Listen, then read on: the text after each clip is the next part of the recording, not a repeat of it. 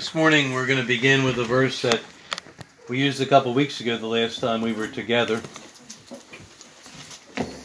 That would be in 2 Corinthians chapter 10. No, I'm sorry. 2 Corinthians chapter 1 and verse 8.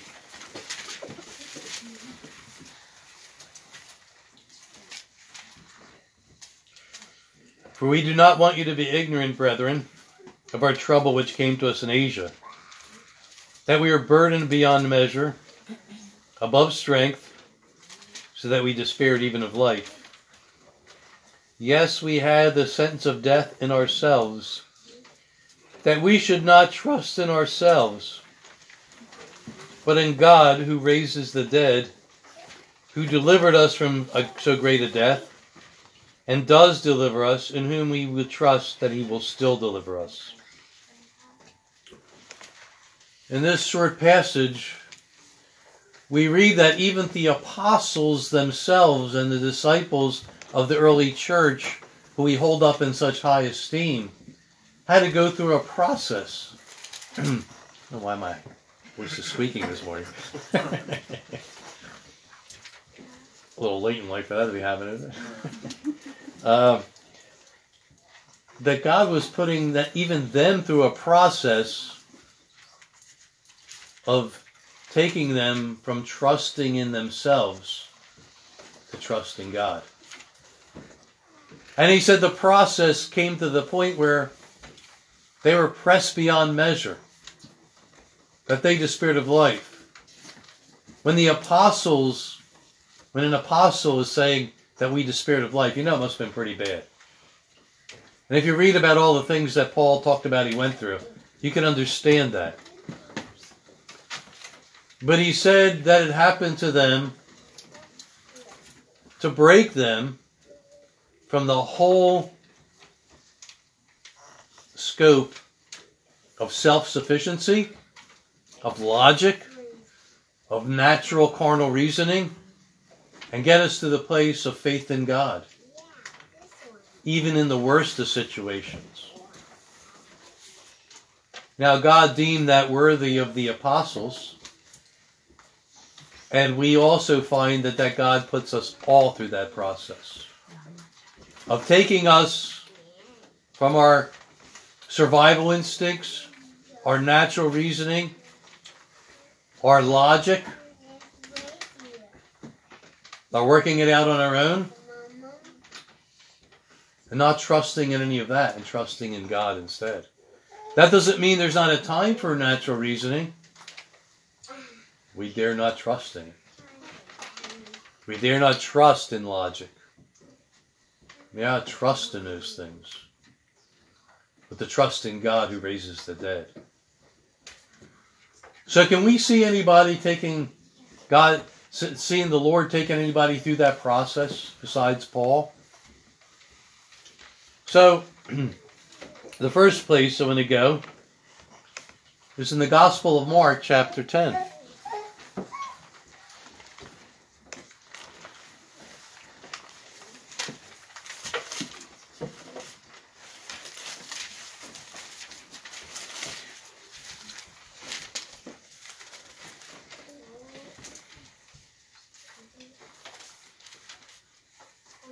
In verse 17.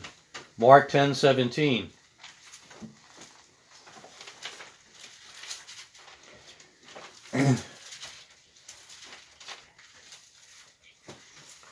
now, as he was going out on the road, one came running, knelt before him, and asking him, Good teacher, what shall I do that I may inherit eternal life?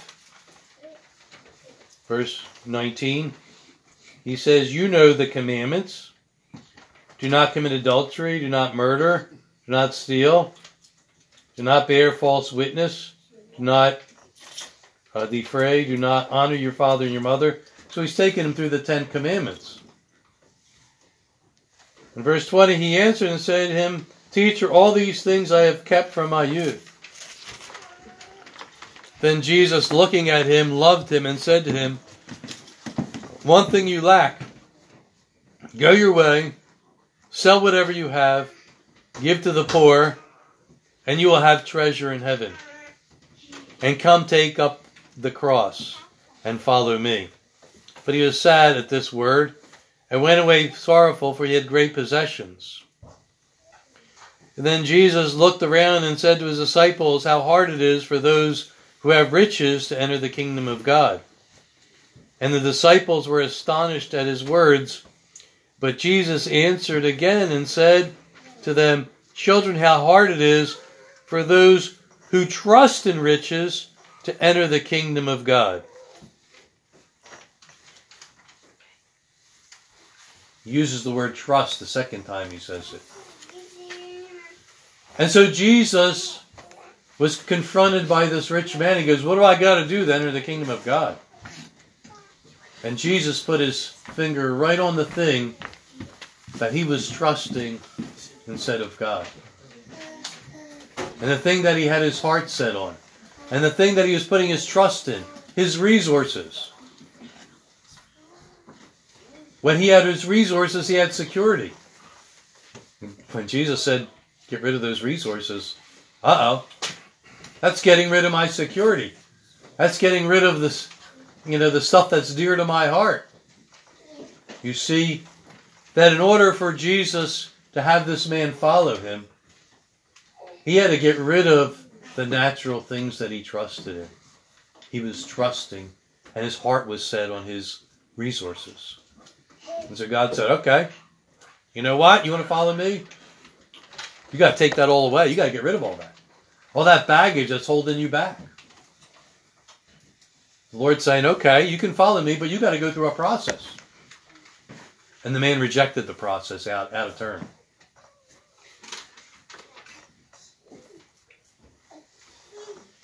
In verse 28, and Peter began to say to him, See, we have left all and followed you. And so Jesus answered and said, Surely I say to you, there is no one who has left house, brothers, sisters, father, mother, wife, children, or lands for my sake in the Gospels, who will not receive a hundredfold time now in this time houses, brothers, sisters, mothers, children, and lands with persecutions and in the age to come, eternal life. Yes, there is things to lay down in order to pick up our cross, like he said to the rich man. But you see, there is reward for it, not only in life to come, but in this life also. That there be blessings to come. And so he mentions giving up, you know, all these different things, but he says, no one who does this will receive a hundredfold in this time.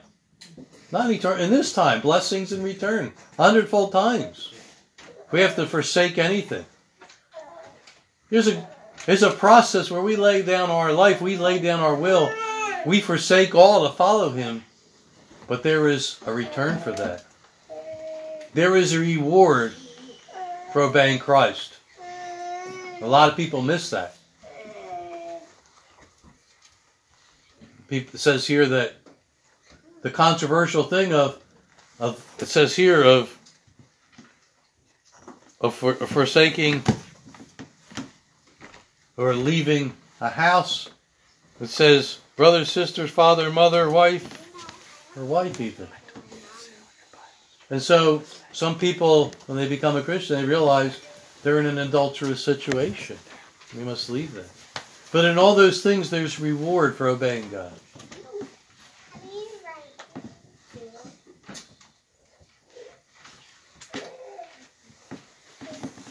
So from here, we go to the Gospel of Luke in chapter 9.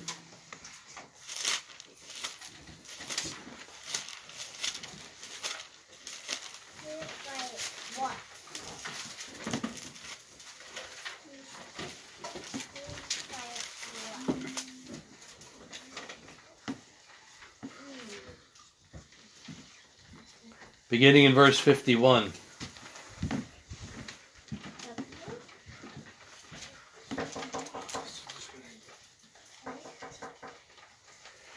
Now it came to pass, Mark, I mean Luke, uh, 951.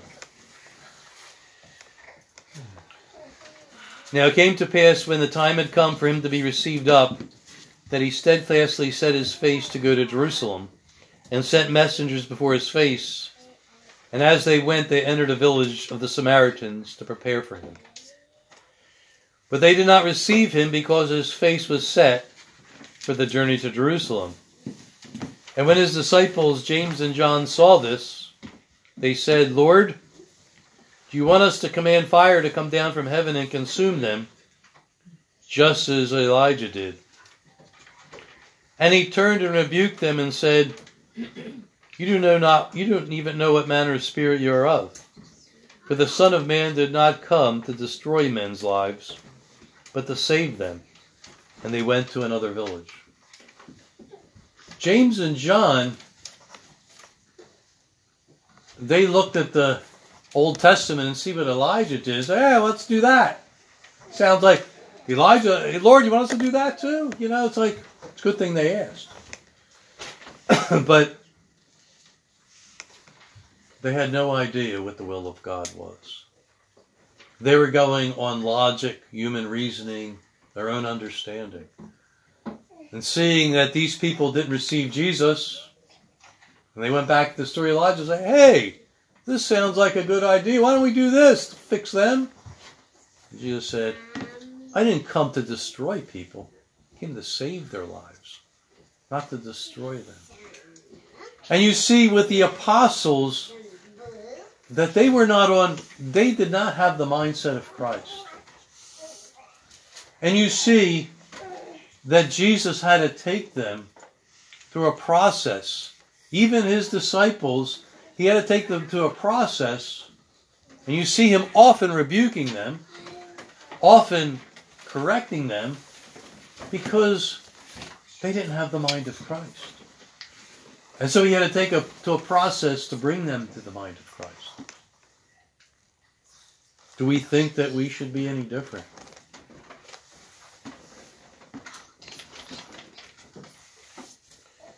And so from there, we go to Mark, back to the Gospel of Mark, chapter 14.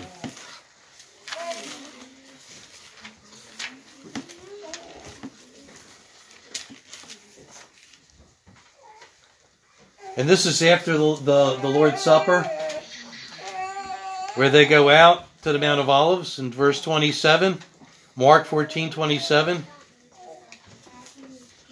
We'll pick up there after they go out to the Mount of Olives, to the Garden of Gethsemane.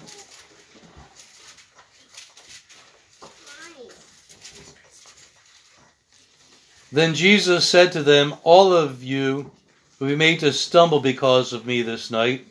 For it is written, I will strike the shepherd, and the sheep will be scattered. That's from the book of Zechariah, the Old Testament.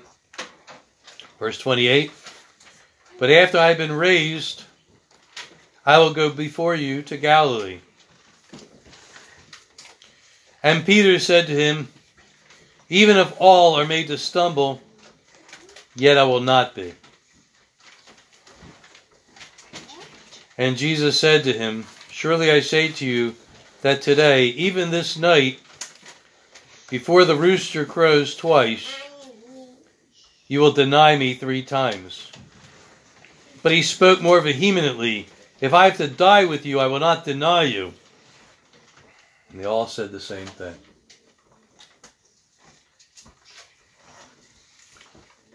Before we go on in this passage, you can see that Peter had confidence.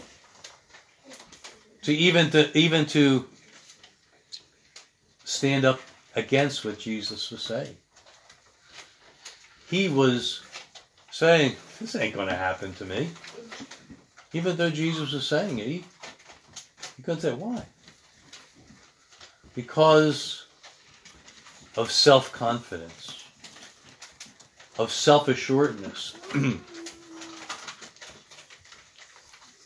of being self sufficient and walking in his own strength. And it was necessary, and it's written here for our learning. This is not just recorded to show show us how how how how far off Peter and the other apostles were. It's for our learning. This is here for our learning. And we are see ourselves in this. And if we don't, we should.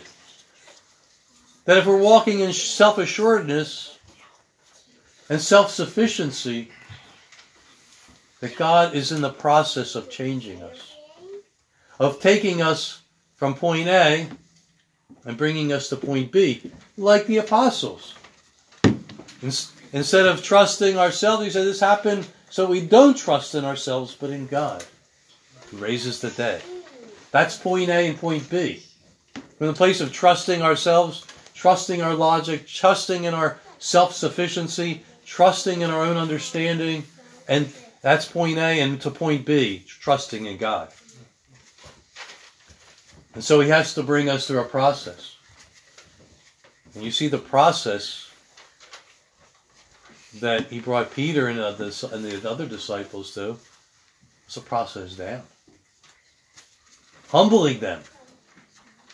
And in Peter's case, even humiliation, if necessary, to break us away from self sufficiency and putting our faith and our hope and our trust not in ourselves but in God.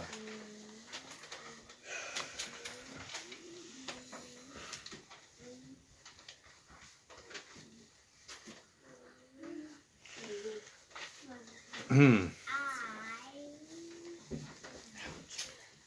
so Jesus took them to the Garden of Gethsemane, and three times he told them to watch and pray in verse 38 lest you enter in temptation. The spirit is willing, but the flesh is weak.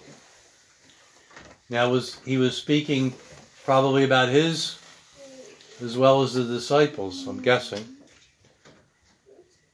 But finally Jesus gets arrested after coming back and finding them asleep three times. In verse 46, and they laid their hands on him, on Jesus, and took him. And one of those who stood by drew his sword and struck the servant of the high priest and cut off his ear.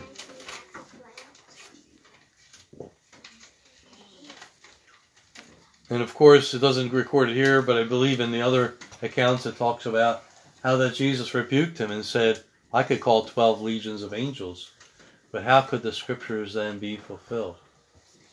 Tried one of them, Peter, we find out from another account, tried to defend Jesus with the sword. And Jesus rebuked him and said, Those who live by the sword will die by the sword. And he healed the ear of the man who's, uh, who Peter cut off his ear. He healed the ear. So that wasn't God's way. And so when that Jesus wasn't accepting of that, that carnal display, it says in verse 50, Then they all forsook him and fled. So the thing that they said they wouldn't do, they did. They all said likewise, not just Peter, they all said they would not forsake him, they would not deny him, and they all ran. And Jesus got arrested. In verse 54, Peter followed, as they were taking Jesus away, Peter followed at a distance and of course, Peter did exactly what he said he wouldn't do. He denied Jesus three times, just like Jesus said. And the last time it says, And he began to curse and swear, verse 71, I do not know this man of whom you speak. And finally, the rooster crowed a second time, and he remembered everything Jesus said and went out and wept. But yet, when the women, three days later, four days later, when Jesus was crucified, they were in hiding when he after his death. When the women came and said he rose from the dead, they saw an angel. Jesus wasn't there. They still didn't believe everything that Jesus said. So you see, when Jesus appeared to them, it says he rebuked them for their unbelief. He had to take them from a place of unbelief to a place of belief. And so does he do that with us.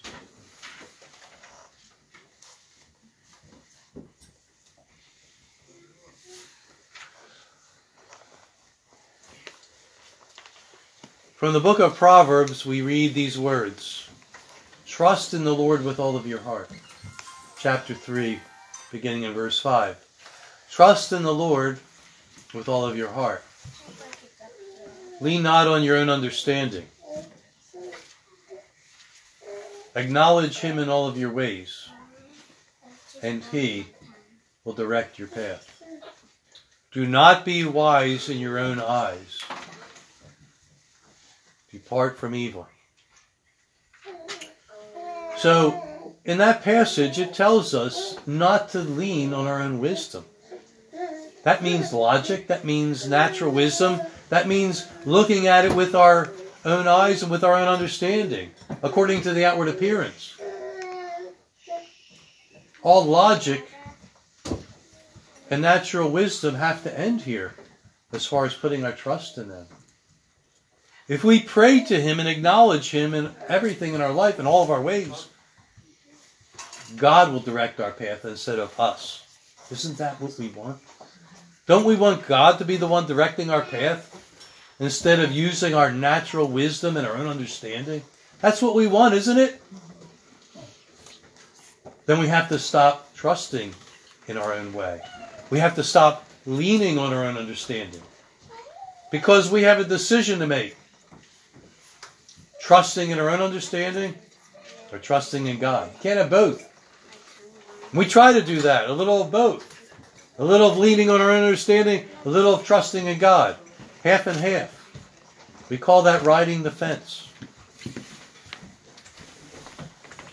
Why do people do that? Why is it why do some Christians go half and half? It's because Sometimes we haven't come to the point of forsaking all. And that we're hedging our we're hedging, so to speak. Like when people in the gambling world hedge their bets.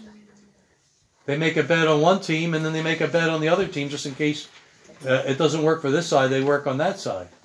So they don't lose too much money. And people are hedging just in case they say, well, they don't say this, but in their subconscious, it's like, just in case God doesn't help us, I got this. And they haven't come to the place of realizing the foolishness of that kind of reasoning. Well, with all of your heart means with all of your heart. Trusting Him with all of your heart. And if we're not trusting Him with all of our hearts, God is going to bring us through things until we do. And there are some who go to the end of their life and never trust the Lord with all their hearts. And their whole life is this merry-go-round of the same process over and over and over again. Why? Because they're still leaning on their own understanding. They're looking at things by the outward appearance. They're not acknowledging God in all of their ways. They're not looking for God to direct their path in everything. Some things, yes, but not in everything. This is like some people are submitting to God and obeying Him in some things, but not in all things. You heard that rich man. Lord, I've been doing all these commandments my whole life. Jesus said, Well, there's this linchpin. There's this thing you got to do. And if you do that, you're going to enter the kingdom of God.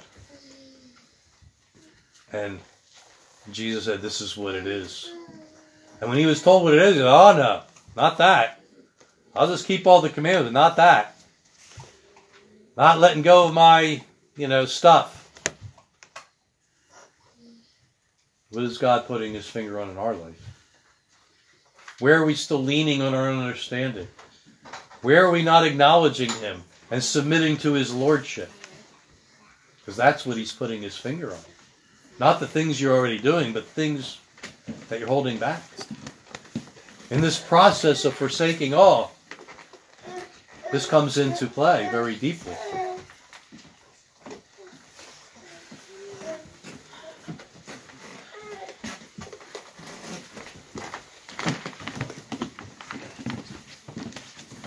Mm.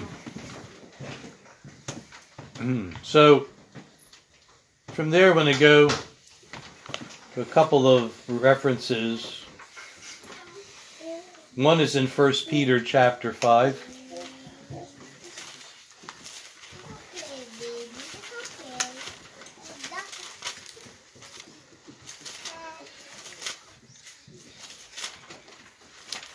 First Peter chapter 5.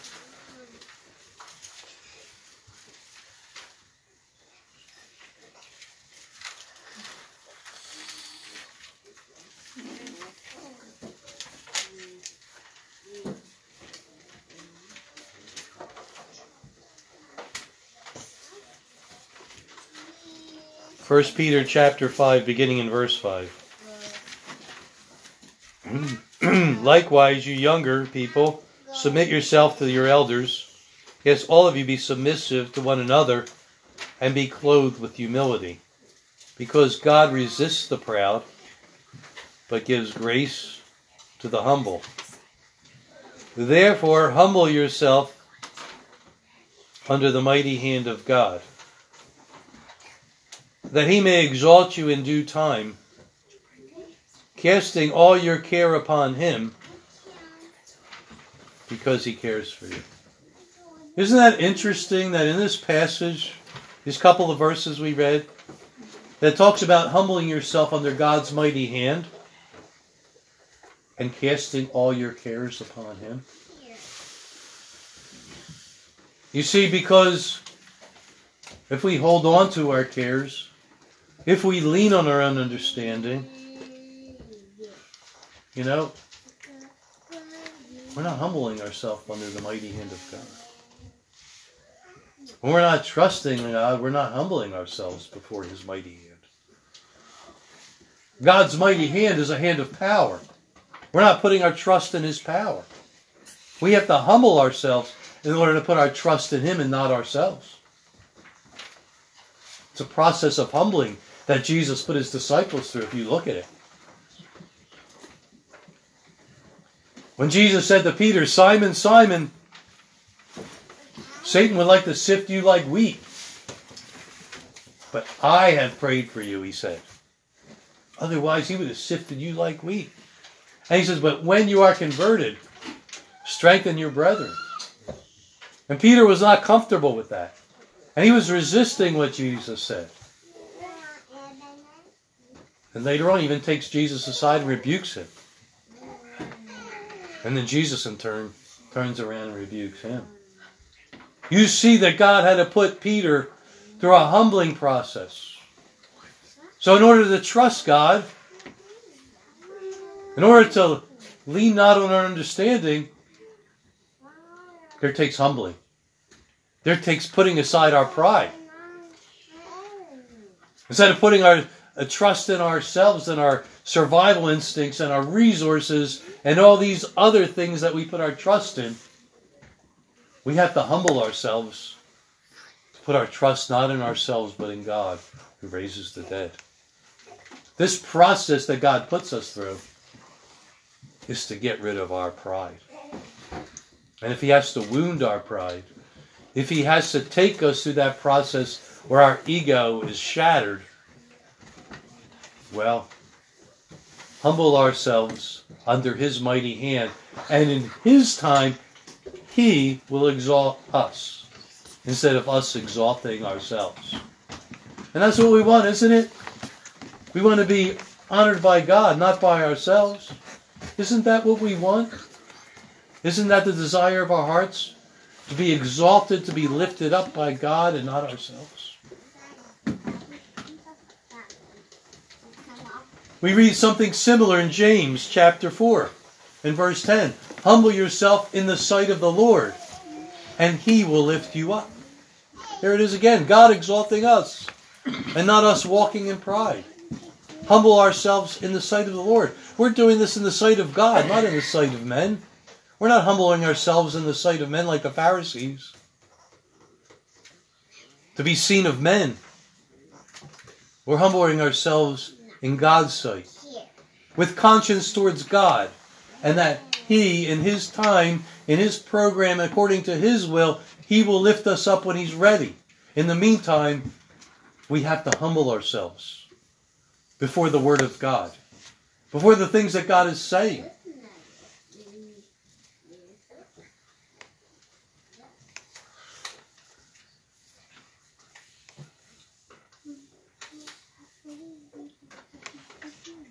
It also says in James chapter 4 earlier, in James chapter 4 and verse 6, it says, God resists the proud,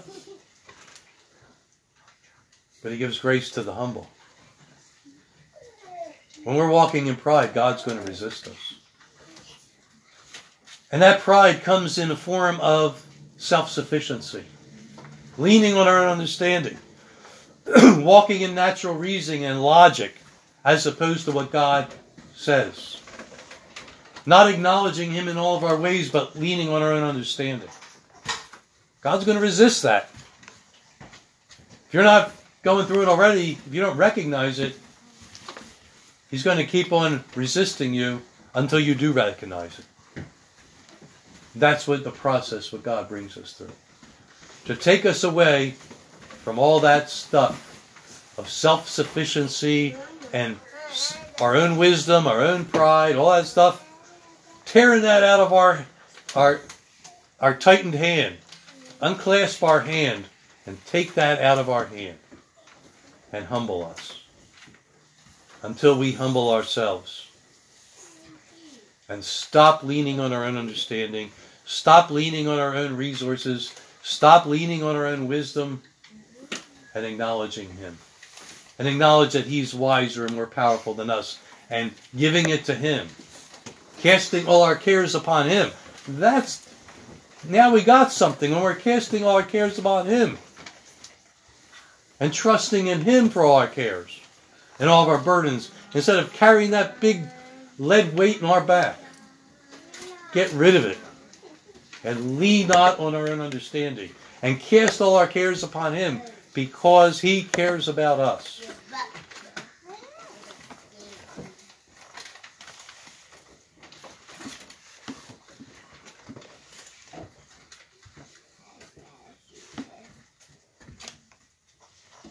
Do not be wise in your own eyes.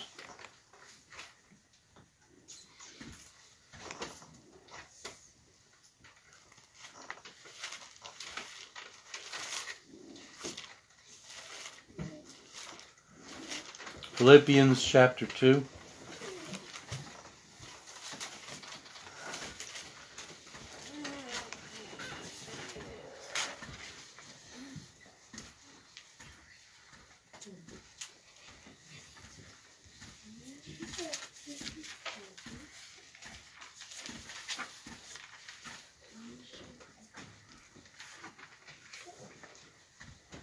Verse 3.